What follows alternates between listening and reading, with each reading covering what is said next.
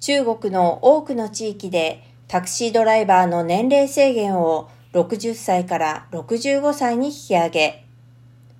10月から施行が始まった古州市一般タクシー管理条例は、浙江省古州市において一般タクシードライバーの資格証を申請できる年齢制限を60歳から65歳に引き上げている。取材では、広州や成都、深セン、青島、昆明といった都市でもタクシードライバーの年齢制限を60歳から65歳に引き上げていることが分かった。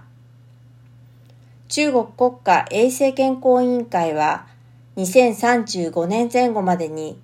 中国の60歳以上の高齢者人口は4億人の大台を超え、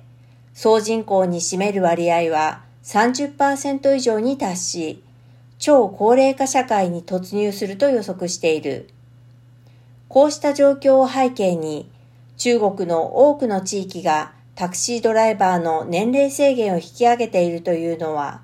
実務的な高齢化対応策であることに疑いの余地はなく、モデルケースであるということができるだろう。また、さらにマクロの視点で見てみると、